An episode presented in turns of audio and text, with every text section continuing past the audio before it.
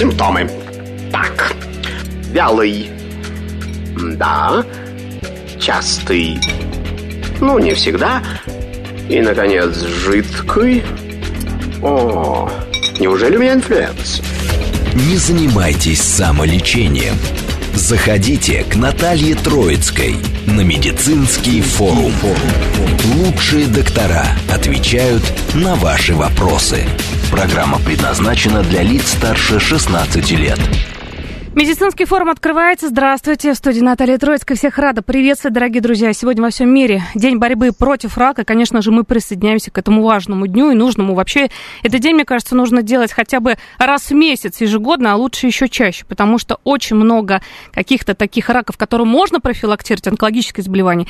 Нужно это делать, об этом нужно чаще говорить, потому что если мы будем следить за собой, то будет и раньше выявляться на ранних стадиях как раз онкологические заболевания. И докторам от этого замечательно. А, конечно, пациентам это вообще прекрасно, потому что жизнь будет абсолютно другая, потому что, ну, мы все мечтаем волшебную таблетку от рака, чтобы она была изобретена, может быть, когда-нибудь это будет, пока только мечты. Ну, хотя бы, хотя бы тогда пусть выявляться будет на ранних стадиях.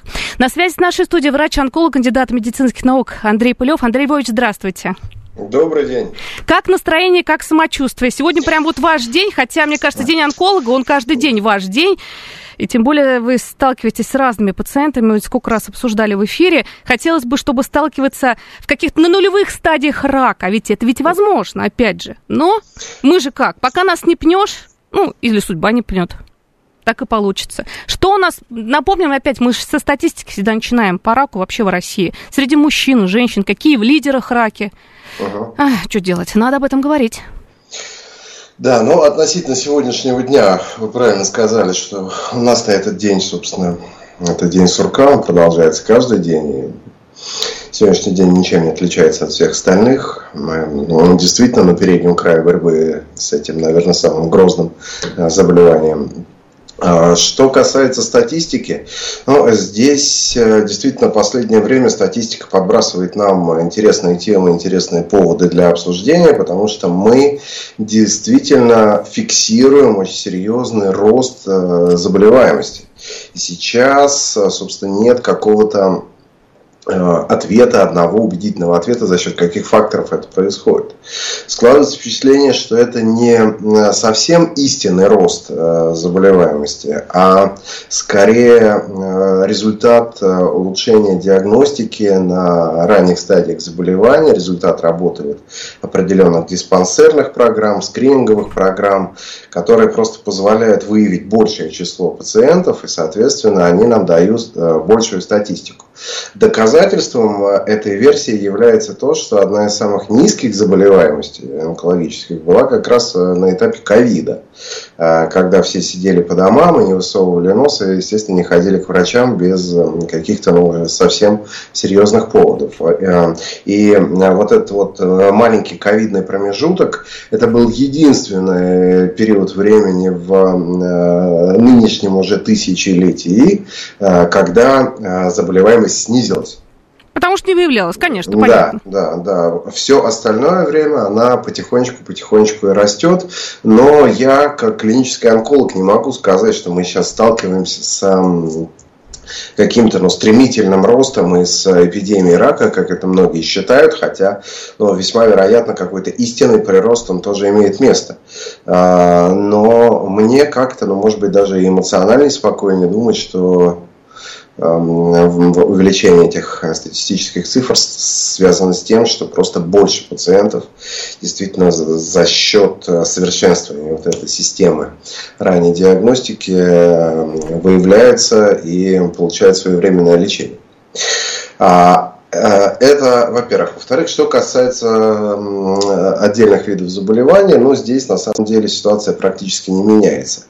Есть по-прежнему лидирующие позиции занимают опухоли кожи, за счет того, что их валят в кучу все подряд, и истинные раки кожи, там, плоскоклеточные, базально-клеточные, туда же не совсем оправданно в эту группу включают меланому.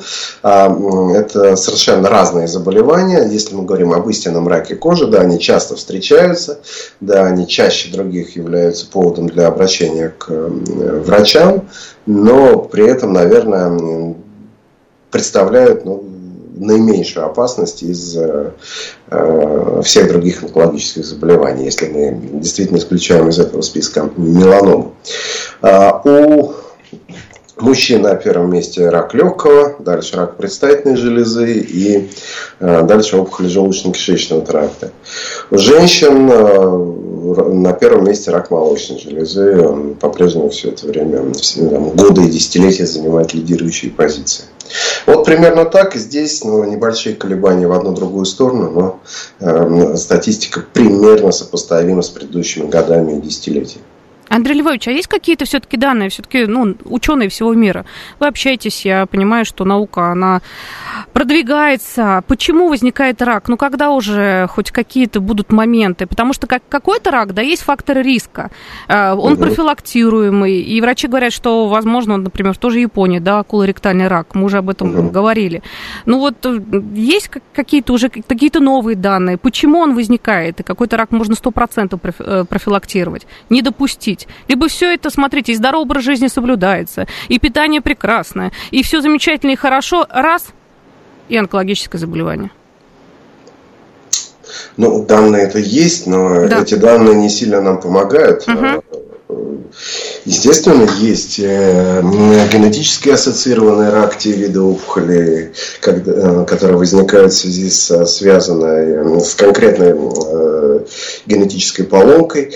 Это так называемые вот, ну, наследственные формы, но частота их встречаемости, ну, в структуре общей заболеваемости, ну, не более там, пять-десять процентов, uh-huh. а, может быть даже меньше.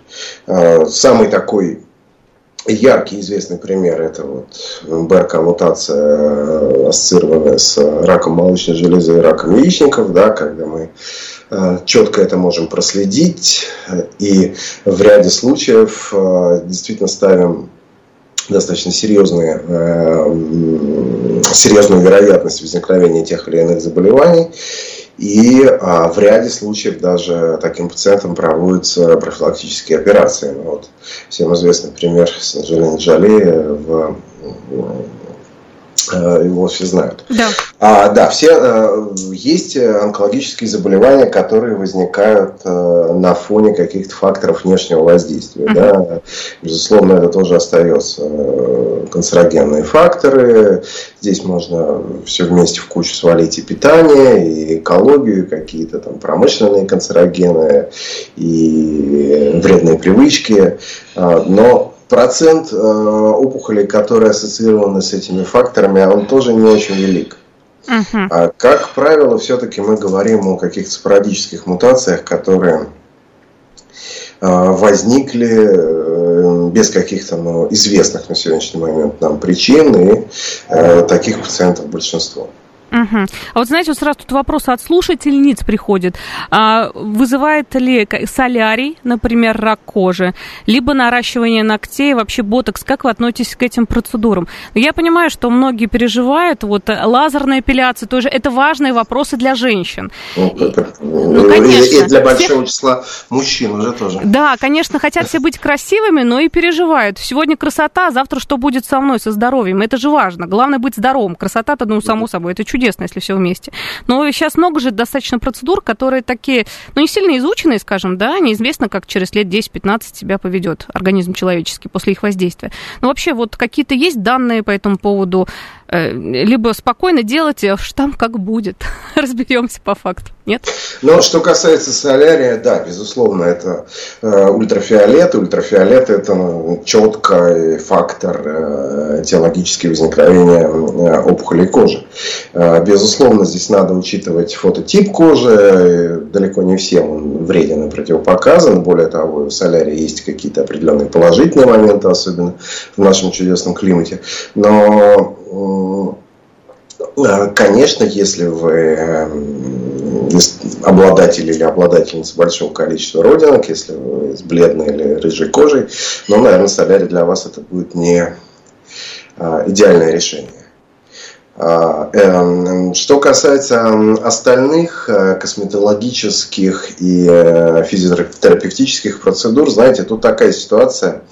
Еще с конца прошлого века вот в каких-то клинических рекомендациях, которые просто там переписываются из года в год, идет четкий запрет на там всю физиотерапию, на массаж, на косметологические процедуры для, например, пациентов с уже подтвержденным онкологическим заболеванием.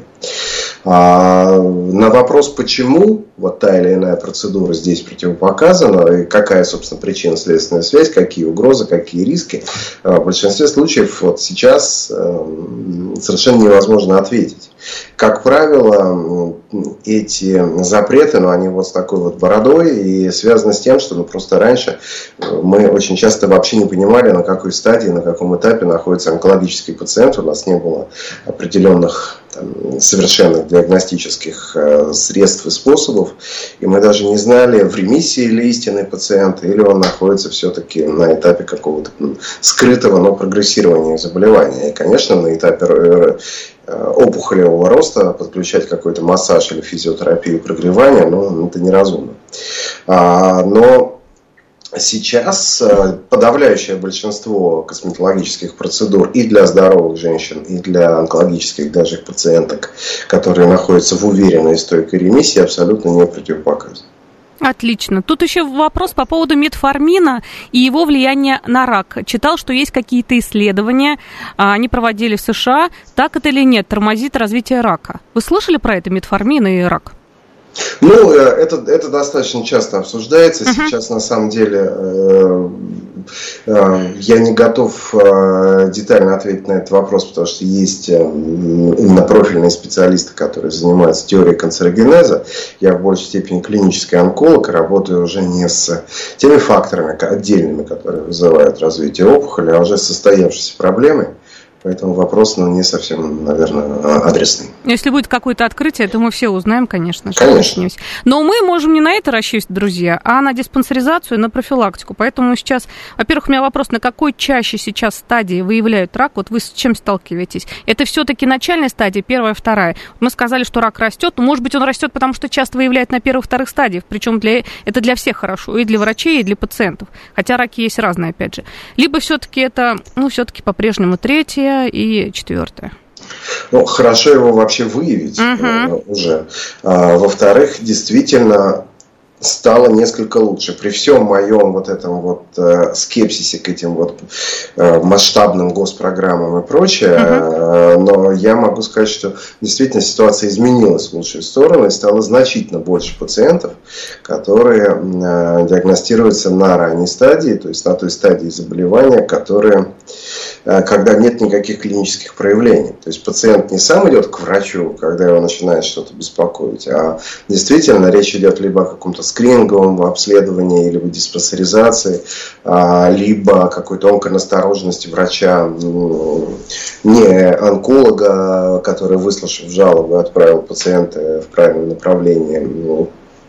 И таких ситуаций все больше и больше, и это действительно говорит об улучшении, улучшении работы, ну, как минимум, первичного звена в госучреждениях. Потому что раньше действительно, как очень много пациентов, это уже первичная диагностика, это третья, четвертая стадия заболевания. Mm-hmm. Что касается конкретно, ну, меня, то ну, у нас своя специфика. Мы работаем априори в нашей клинике с тяжелыми и запущенными пациентами. И мы готовы лечить людей на ранних и на самых ранних стадиях. Но, как правило, к нам обращаются уже больные с серьезным распространенным опухолевым процессом, когда нужна... нужен вот такой максимально высокий уровень компетенции с подключением всех возможных методик, с подключением всех специалистов по каким-то иным, не онкологическим направлениям. И да, у нас, собственно, процент как раз больных с ранними стадиями невелик. Андрей Львович, а скажите, вот третья, четвертая стадия, я понимаю, что сейчас вообще рак а, не приговор. То есть я понимаю, что сейчас, сейчас столько видов терапии, я думаю, конечно, об этом чуть-чуть попозже поконкретнее о лечении поговорим, что человек с третьей-четвертой стадии может жить очень долго и как бы не выпадать из жизни. То есть это так вот, на самом деле, потому что э, вообще слышать диагноз рак, я понимаю, что вот мы тут уже с онкопсихологами эту тему обсуждали.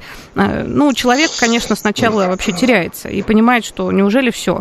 Не все. Вот как раз мы об этом очень часто говорим, что далеко не все. Не надо просто думать, надо работать. Это большая работа пациента и врача вместе.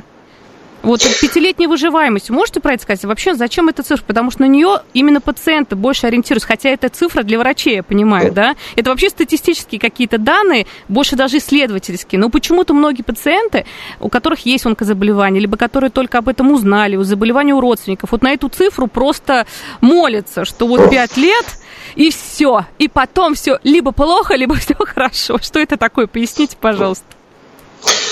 Так, ну по поводу стадии сначала. Да. Во-первых, разница между третьей и четвертой стадией колоссальная. Угу. Четвертая стадия – это стадия, подразумевающая наличие отдаленных метастазов. Четвертая стадия, да, в определенных ситуациях тоже позволяет выйти пациенту в ремиссии, но она ассоциирована, как правило, с более все-таки в целом неблагоприятным прогнозом. Третья же стадия – это стадия, которая, да, говорит о достаточно местно распространенном процессе, но без отдаленных метастазов, и подозр... подразумевает возможность радикального а, лечения и выхода в ремиссию. То есть во всех случаях с третьей стадии заболевания наша задача вылечить пациента, то есть избавить его от болезни. Во всех случаях с четвертой стадии заболевания мы стараемся сделать просто максимум. В каких-то случаях это ремиссия, в каких-то случаях это продление жизни. Это первое. Второе. Собственно, прогноз и перспективы зависят не только и не столько от стадии. Потому что стадия – это лишь один фактор. Uh-huh. Сколько от того, о каком типе опухоли мы говорим. Есть опухоли исходно-прогностически неблагоприятные, агрессивные. И есть опухоли, при которых даже на поздних стадиях заболевания мы можем говорить о длительной жизни при наличии, да, нерешенного опухолевого процесса на фоне лечения, но жизни десятилетиями. То есть, если мы берем пациента там, с первой стадии рака, условно, поджелудочной железы, и с четвертой стадии рака предстательной железы, у пациента четвертой стадии рака предстательной железы намного больше шансов э, прожить долго, нежели пациента на начальной стадии рака поджелудочной. А, поэтому для того, чтобы определять э, прогноз, перспективы лечения и так далее, э, нам надо учитывать ну, очень большое количество факторов. Более того, надо понимать, что да, есть определенные алгоритмы, эти алгоритмы, они проверены, они наиболее эффективны, они регулярно обновляются и меняются, но всегда есть определенный элемент лотереи. То есть мы всегда... Вот есть два пациента с абсолютно одинаковым заболеванием, с абсолютно одинаковой распространенностью болезни, которые получают абсолютно одинаковую терапию. У одного будет полный клинический эффект, у другого будет э, отсутствие ответа какого бы то ни было.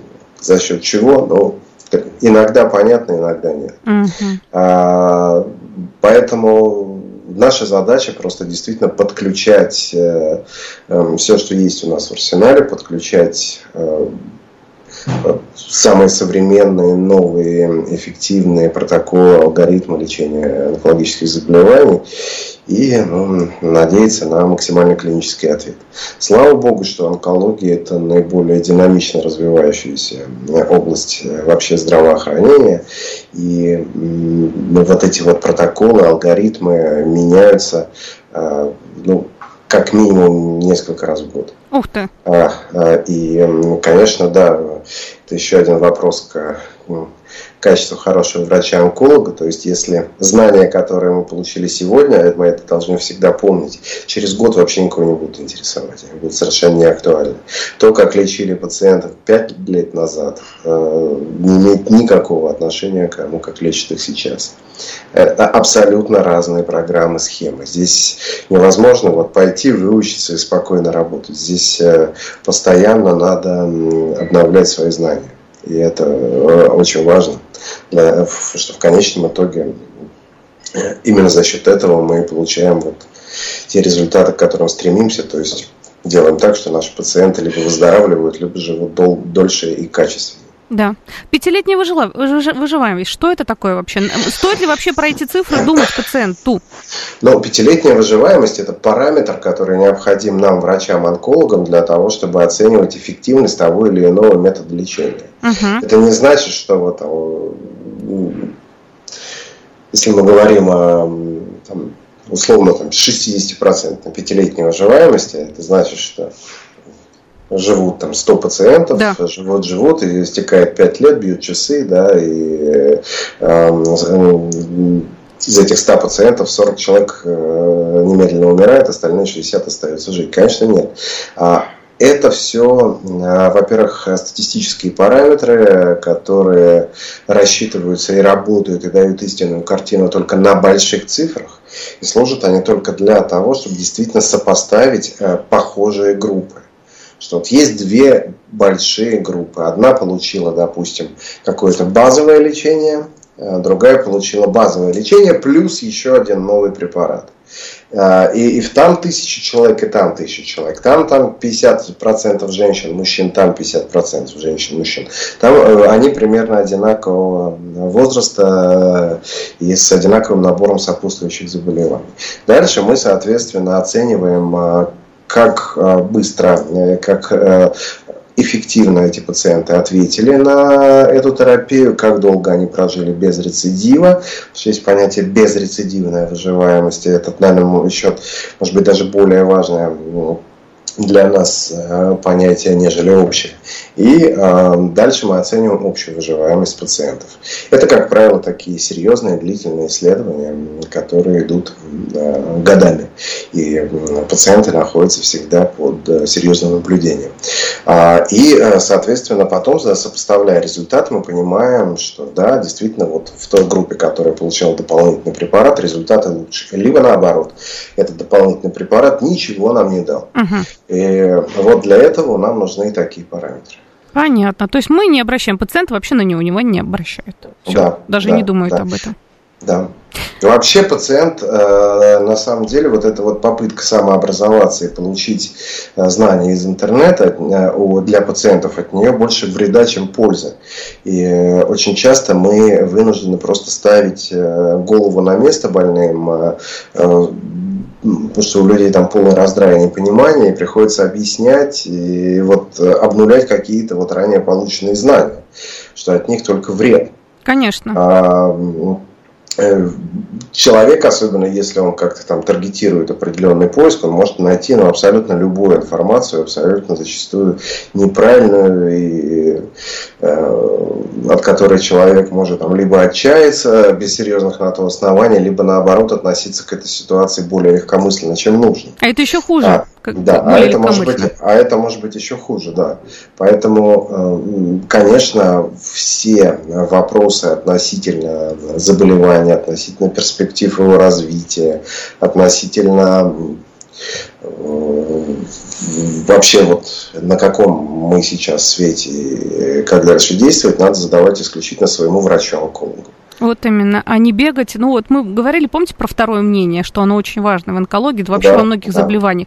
Но иногда это переходит э, всякую черту, третье, четвертое, пятое. Это мы не только про интернет говорим. Человек начинает, э, ну, в общем, терять время, когда он везде какие-то альтернативные методы лечения рака. Сейчас все меньше, но все равно, тем не менее. Когда, тем более, какой-то вот тот же рак поджелудочной железы, который действительно серьезный, да и какие-то другие. То есть мне тут не помогут, но я знаю, что вот куда-то я отправлюсь, и какой-то шаман или где-нибудь что-нибудь мне там что-нибудь сделают, и все пройдет. Вот и теряют время волшебное, на самом деле волшебное. В этот момент можно человеку помочь. Вот это тоже важный такой аспект, о котором мы абсолютно, говорим. Абсолютно верно. Друзья мои, сейчас у нас будут новости. Еще раз контакты нашего эфира. СМС-портал плюс семь девятьсот двадцать пять восемьдесят восемь восемьдесят восемь девяносто четыре восемь. Телеграмм для сообщений говорит МСК-бот. Прямой эфир восемь четыре девять пять семь три семь три девять четыре восемь. Телеграм-канал «Радио говорит МСК». Ютуб-канал «Говорит Москва». После новостей вернемся и продолжим обсуждать нашу важную тему. Симптомы. Так. Вялый. Да. Частый. Ну, не всегда. И, наконец, жидкий. О, неужели у меня инфлюенс? Не занимайтесь самолечением. Заходите к Наталье Троицкой на медицинский форум. Лучшие доктора отвечают на ваши вопросы. Продолжаем обсуждать очень важную тему. Сегодня во всем мире День борьбы против рака. Мы здесь с ним боремся в эфире. И обязательно э, скоро, я думаю, будем... Я надеюсь, что в ближайшее время ученые, как, как сразу раз, Нобелевская премия, что мы теперь знаем, как лечить рак. Да, волшебная таблетка, про которую мы мечтали, она есть, друзья мои, поэтому все забыли про это заболевание. Надеюсь, болезнь Икс не наступит внезапно, про которую говорят врачи всего мира. На связь на студии врач-онколог, кандидат медицинских наук Андрей Пылёв. Андрей Львович, перед тем, как ушли на новости, мы говорили про вообще выявление рака, да, про третью, четвертую стадии, пятилетнюю выживаемость, про которую мы не должны вообще думать, пациенты, а должны думать о том, как скорее поправиться, если у вас такой есть диагноз, потому что вот психосоматика, это же очень важный момент в лечении, в принципе, любого заболевания, особенно заболевания онкологического. Я понимаю, что если пациент настроен, то и лечение идет по-другому, это так? Да, безусловно. Безусловно, и сейчас у нас в... Сейчас у нас в клинике, и не только у нас, и в принципе повсеместно с онкологическим пациентом работают не только онкологи, но и сильная команда психологов. Это чрезвычайно важно. Мы это внедрили достаточно давно и, собственно, понимаем, насколько нам стало проще работать с пациентами. И с пациентами, и с родственниками пациентов, и... Действительно, правильная мотивация, избавление от ненужных страхов – это, ну, как минимум половина успеха. Очень много вопросов, и тут, кстати, много вопросов именно девушек-женщин по поводу рака молочной железы, самого частого рака угу. у женщин. Используете ли вы в своей практике лечение рака молочной железы вирусами, которые применяют какие-то вот институт в Санкт-Петербурге Петрова без операции, Света? Что, а я вообще впервые слушаю, что это за терапия вирусами. Это какие-то, ну, исследовательские, что ли, какие-то интересные моменты? Ну, безусловно, да. Это исследование. Безусловно, угу. не в одной стране мира в существующие алгоритмы лечения тех или иных заболеваний вируса не входят. Есть определенные разработки, которые показывают потенциальную эффективность данного направления, но результаты пока, ну, нельзя сказать, что они слишком впечатляющие. Опять же, надо понимать, когда и на каком этапе это подключать. Безусловно, ни при каких условиях на там, ранней стадии заболевания или на поздней стадии заболевания, но когда еще не исчерпана основная линейка, эту терапию подключать не нужно. В ситуации, когда альтернативой является ну, либо бездействие, либо лечение, ну, в этом случае я глобально не против. Происходит это, например, у пациентов с распространенным опухолевым процессом, когда мы подключили ну, абсолютно все наши линии противоопухолевой терапии, ни на одну из них пациент не ответил или ответ закончился. И фактически состояние пациента позволяет еще что-то с ним сделать, а у нас уже нет каких-то вариантов. Вот в этом случае, да, можно действительно думать и о вирусах, и вообще о каких-то иных офф-лейбл методиках, и это совершенно понятно и оправданно, но только на этом этапе. Конечно, ни при каких условиях нельзя начинать терапию с э, вирусов и там, иных подобных методик, и э, э, это, конечно, абсолютно неразумно. Вот спрашивают, вирусы, стресс, бактерии, что вызывает рак? Есть ли какие-то исследования? Вирус папиллом человека, вот это я знаю, вот уже, мне кажется, все знают. Ну, да, да, да, безусловно. А, опять же, каждый из этих факторов опосредованно может быть ну, неким, если не там, прямым пусковым механизмом, то некой историей, которая с, м, спровоцировала возникновение онкологического заболевания. Там, ну, опять же, там вэ пэ че, да, и это, ну, наверное... Чуть ли не единственный доказанный вот на сто процентов такой фактор. Действительно, сейчас вот только вышла большая публикация с ретроспективной многолетней оценкой результатов возникновения, статистика возникновения рака шейки матки у женщин, получивших прививку, получивших там, прививку от вэ пэ че, в каком возрасте, какое количество прививок получившие. И э, на самом деле результаты ну, настолько вот, ну, очевидны, потому что для девочек, которые в раннем возрасте, а там, по-моему, боюсь соврать, то ли с десяти, то ли с двенадцати лет рекомендуется первая прививка, и которые вот сделали это четко и правильно, в большой группе вообще не было ни одного случая возникновения рака шейки матки. А у тех, кто был привит, но позже, они, эти случаи возникали, причем там идет речь о сотнях тысячах наблюдений, но достоверно ниже, чем в той группе, где прививок не было вовсе. Поэтому, конечно, это вот как раз к вопросу о том, что мы можем делать, чтобы предотвратить, здесь да. Здесь абсолютно доказанная, подтвержденная история, поэтому девочек надо прививать. Угу. Так, ожирение, а... вирусы, бактерии. Но лишний вес — это однозначно, тоже об этом же кричат уже давно все. Лишний вес, да, да, вирусы, стресс, опять же, ну да, стресс является фактором, который обостряет, ну, некие заболевания, ну, например, там, заболевание слизистой желудочно-кишечного тракта, что может стать, опять же, опосредованно неким толчком, неким пусковым механизмом для развития онкологических заболеваний. Прямой причинно-следственной связи, и такие исследования тоже были, что вот-вот конкретно был стресс, который привел к раку, нет. Есть, uh-huh. Но через вот, вот, опосредованное влияние на какие-то уже существующие проблемы со здоровьем, да. Ну, хеликобактер пилори, про него мы говорили, рак желудка, да, все-таки да, тут тоже да, есть. Да, поэтому да, на да. это все махать руками, да ничего страшного, заживет, все и все такое. А, так, да, вот тут сказали, что недавно была вроде новость, что прививка от вэ пэ че блокирует раки всякие у женщин. Да, вот видите, мы уже сейчас об этом сказали. Стресс забирает на себя ресурсы организма, который борется со всякой гадостью. Ну, мы тут об этом говорили. А Ольга пишет, чем, спрашивает, чем питаться и какой активностью заниматься для профилактики рака молочной железы в случае перерождения доброкачественного образования злокачественной. Здесь сразу по, про фиброзно как раз, э, так, сейчас, секундочку, уточню этот вопрос, улетел. Мастопатию, да, что лучше, возможно ли нет, э, вообще что-то убирать, либо не убирать. Громадное сообщение, просто тут не прочитаешь. Вообще Но, доброкачественное, злокачественное, я, да. Я контекст понял, да. На самом деле, что касается вот этих вот фиброзно-кистозной мастопатии, угу. фиброаденом молочной железы, да. это такая вот любимая история для не очень чистоплотных коммерческих онкологических клиник, uh-huh. которые запугивают пациентов, пациенток некой угрозой малигнизации, злокачисления этих историй. В общем, надо четко понимать, что фиброаденома молочной железы, ее показания для ее удаления является, ну, либо если это, она начинает беспокоить пациента, либо какой-то быстрый рост. Uh-huh. В девяносто девять целых девяносто девять сотых процента случаев с ней ничего не надо делать, просто, ну, наблюдать и следить. Поэтому, если мы уверены, что речь идет о доброкачественной фиброаденоме, это абсолютно не является показанием немедленно ложиться под нож. Это совершенно точно. Что касается образа жизни и питания, ну, здесь на самом деле, опять же, нет никакой причинно-следственной связи, за исключением контроля веса. Да, избыточный вес – это один из этиологических факторов за счет там определенных гормональных моментов.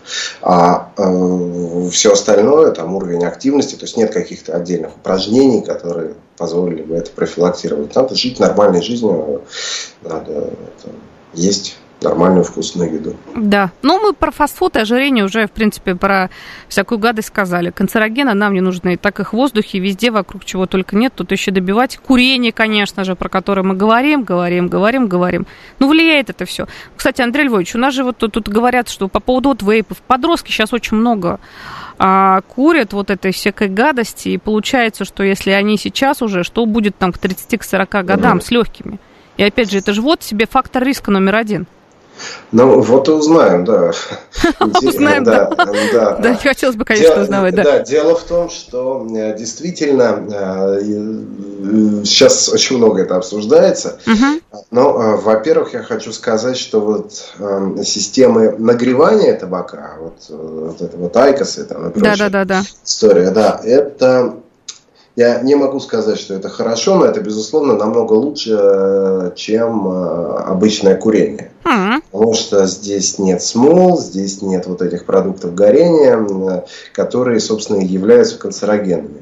К сожалению, у нас нет еще какого-то большого количества исследований, большого периода наблюдений, чтобы сказать, да, есть прямая связь между вот этими продуктами, нагреванием табака, курением с помощью нагревания табака и возникновением именно рака. Но, опять же, понимая вообще биологию развития опухоли, понятно, что если выбирать между курить сигареты и курить вот эти вещи, то, конечно, это более безопасно, но лучше вообще не курить. Что касается э, вот этих вейпов, да. Э, да, то здесь действительно есть уже очень много исследований и публикаций о том, что да, это представляет определенную прямую угрозу э, для э, как онкологических, так и неонкологических, но потенциально фатальных заболеваний легких. Есть э, зафиксированные, документально зафиксированные уже смерти, уже четко ассоциированные с э, вейпами. Поэтому это э, опасная история, и э, от нее надо отказываться однозначно. Вот именно. Не, не менее опасная, чем обычные сигареты. Конечно, потому что все вот там курят, курят, там кто-то говорит, ну, десять, пятнадцать, двадцать, тридцать, бабушка всю жизнь курила, дедушка, ничего страшного не было. Ну, знаете... До поры до времени, как говорится, лучше перестраховаться. Это тут, правда. Вот тут спрашивают, какие анализы сдавать периодически, чтобы а, найти рак на ранней стадии. Вообще, какие симптомы а, такие, которые должны настораживать человека? Ну, к сожалению, нет анализов, которые позволят нам найти рак на ранней стадии. Вообще, вот эти вот анализы крови на рак, да. Это тоже в одном угу. порядке с... Там, оперированием фиброаденом. Да. А, дело в том, что вот эти вот маркеры, которые все очень любят и э, очень часто проверяют, а, не являются и никогда не являлись средством первичной онкологической диагностики. Нормальный уровень маркеров не говорит ни о чем, потому что, потому что чувствительность этих маркеров и специфичность этих маркеров э, очень невысока. У каких-то выше, у каких-то ниже, но, опять же, нормальный уровень маркера абсолютно не означает отсутствие рака. Основное назначение этих маркеров – это мониторинг за ситуацией уже в процессе наблюдения пациента в, ну, во время лечения. Мы знаем исходный уровень маркера там, при том или ином заболевании, мы провели какую-то терапию, мы оценили уровень маркера, он снизился, значит, у нас это один из факторов того, что лечение успешно. Вот, собственно, все. Поэтому приходить в какую-то клинику и там, на сто пятьдесят тысяч рублей сдавать анализов на вот эти все существующие маркеры, обязательно найдется какой-то один, который там чуть-чуть вылез за пределы референсных значений. Это является основанием уже для паники, для того, чтобы бежать к онкологу. А, опять же, есть медицинские центры, которые в принципе на этом строят свою коммерческую политику. Ага, давайте на ка тэ, давайте сразу вот сделаем все существующие у нас в арсенале диагностические процедуры, исключим рак. А, ну, это, это непрофессионально, как минимум. Конечно. Это, а для человека это еще не только финансово, но и морально этот, выдержать да, вот этот да, прессинг, да, и что безусловно. Потом. Мы как раз к стрессу переходим, ведь можно так себе и надумать все что угодно. Уж и язву, не дай бог, точно заработать из-за этих стрессов да. и переживаний. А давайте да. все-таки вот напомним, тут много вопросов по поводу профилактики вообще. Какие профилактические осмотры, как часто, мы сейчас и про женщин, и по мужчинам обязательно еще раз напомним, потому что это важно знать. Угу. Как часто, в каком возрасте проходить? Мы понимаем, что и онкологические, сердечно-сосудистые, все заболевания, они помолодели. Ну, мы все молодеем. На самом деле, ну, человек все дольше и дольше живет, и слава богу, на земле.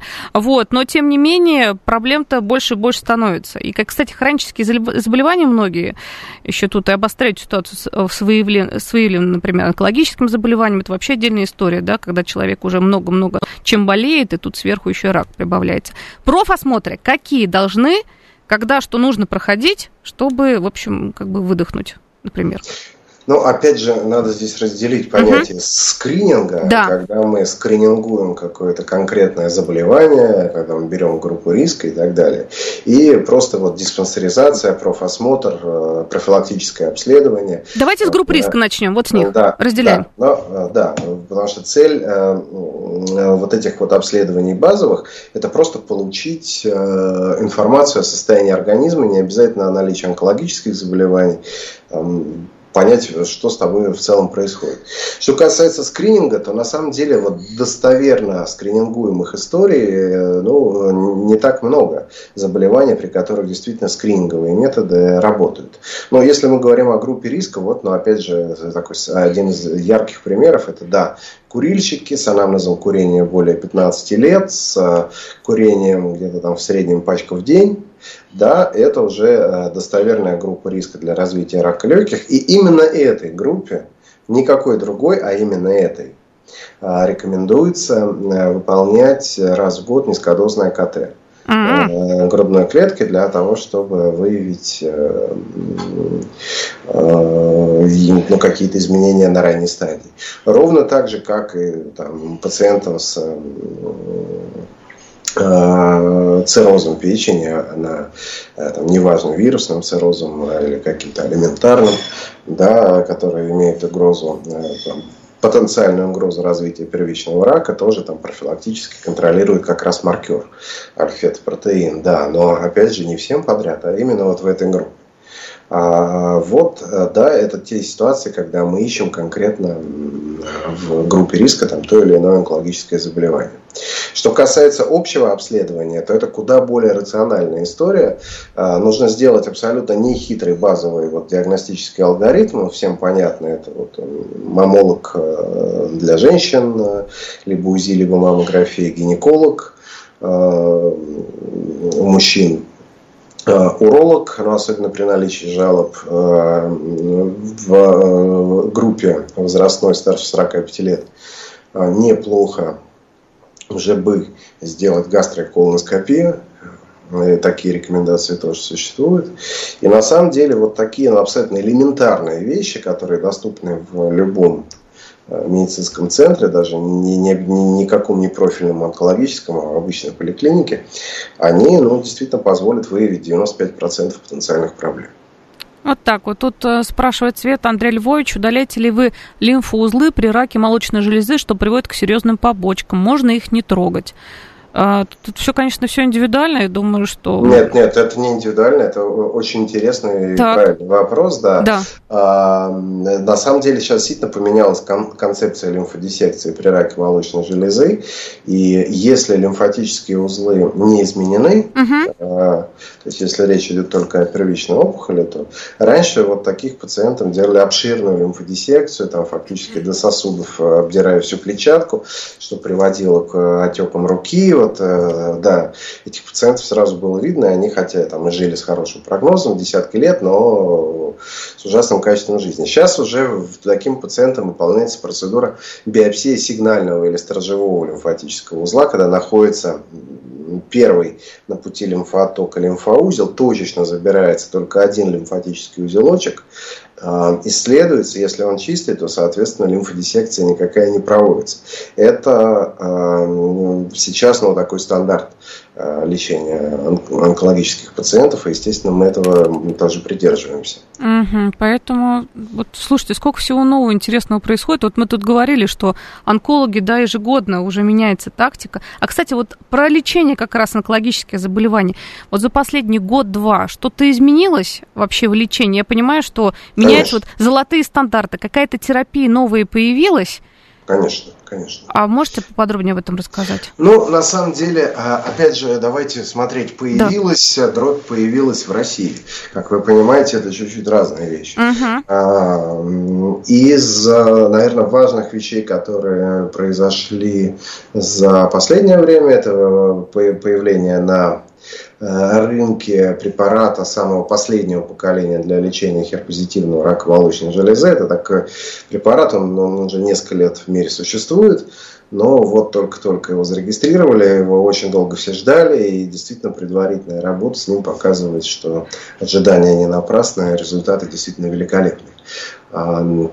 Это если какие-то такие отдельные частные истории. Да. Что касается, что касается в целом э, концепции, то я могу сказать, что, ну, может быть, не за два-три года, но за последние там, семь-десять лет э, произошло несколько ну, революционных изменений в онкологии с появлением целых новых направлений лечения. Это иммунотерапия, таргетная терапия, которая, в принципе, сделала возможным длительную жизнь пациентам, либо когда заболевание находится под контролем, либо вообще в ремиссии, при тех заболеваниях, которые раньше вообще считались безнадежными. То есть распространенная форма рака легкого, диссеминированная меланома. Это те, те заболевания, при которых ну, у пациентов раньше вообще не было никаких шансов. Да. Сейчас они могут жить, жить годами, жить с нормальным качеством жизни именно за счет возникновения, вот, появления вот этих вот новых направлений в лекарственной терапии. Это, конечно, фантастика. А вот что нового а, в лечении рака поджелудочной железы? Прям такая всегда тема, которая очень беспокоит. И много смс по этому поводу вот в прошлый раз проходили тоже, потому что это, ну, понятно, и пациенты все равно в интернет залезут, что действительно такое серьезное состояние, скажем так. Ну, я могу сказать, что, конечно, тоже концепция поменялась лечения. И для меня рак поджелудочной железы – это такое профильное направление, потому что до того, как я, собственно, возглавил Евроонко, где я сейчас работаю, до двенадцати лет назад, я тринадцать лет работал в отделении опухоли печени и поджелудочной железы на Каширке в онкоцентре. Uh-huh. Мне блохина, и я даже помню по тем результатам, которые мы имели вот в тот момент, не было у пациентов, даже радикально оперированных с раком поджелудочной железы, трехлетней выживаемости. То есть там единицы какие-то, там пятнадцать-двадцать процентов с ранней стадии, с радикальным лечением вот, переживали трехлетний рубеж. Сейчас в этой группе появилась десятилетняя выживаемость именно за счет комбинированных подходов, за счет обязательного использования в ряде случаев неоадъювантной, то есть предоперационной, во всех случаях адъювантной, то есть послеоперационной химиотерапии и так далее. Появляются определенные молекулярно-генетические исследования при... или параметры, при наличии которых мы можем подключать у определенной группы этих пациентов отдельные препараты, что делает тоже лечение более эффективным. Конечно, я не могу сказать, что именно при этой нозологии мы говорим о какой-то революции, по-прежнему это остается одним из самых злых опухолей, но и здесь есть очень серьезные успехи. Угу. Вопрос по поводу колоректального рака очень большой. Что нового в лечении этого серьезного заболевания, если есть метастазы во всех э, органах? Ну, опять же, здесь каждую ситуацию надо оценивать отдельно, но колоректальный рак – это заболевание, при котором как раз абсолютно оправдана зачастую даже агрессивная хирургическая тактика. То есть, если мы можем удалить существующие проявления заболевания, это, это удаление оправдано. Конечно, без лекарственной терапии мы здесь тоже ничего не сделаем, но при колоректальном раке сейчас, особенно на, на распространенной стадии заболевания, всегда проведение химиотерапии сопряжено и сопровождается введением таргетных препаратов в зависимости от, от того же молекулярного профиля. Опять же, появляются новые схемы при наличии предикторов эффективности использования иммунотерапии при данном типе опухоли.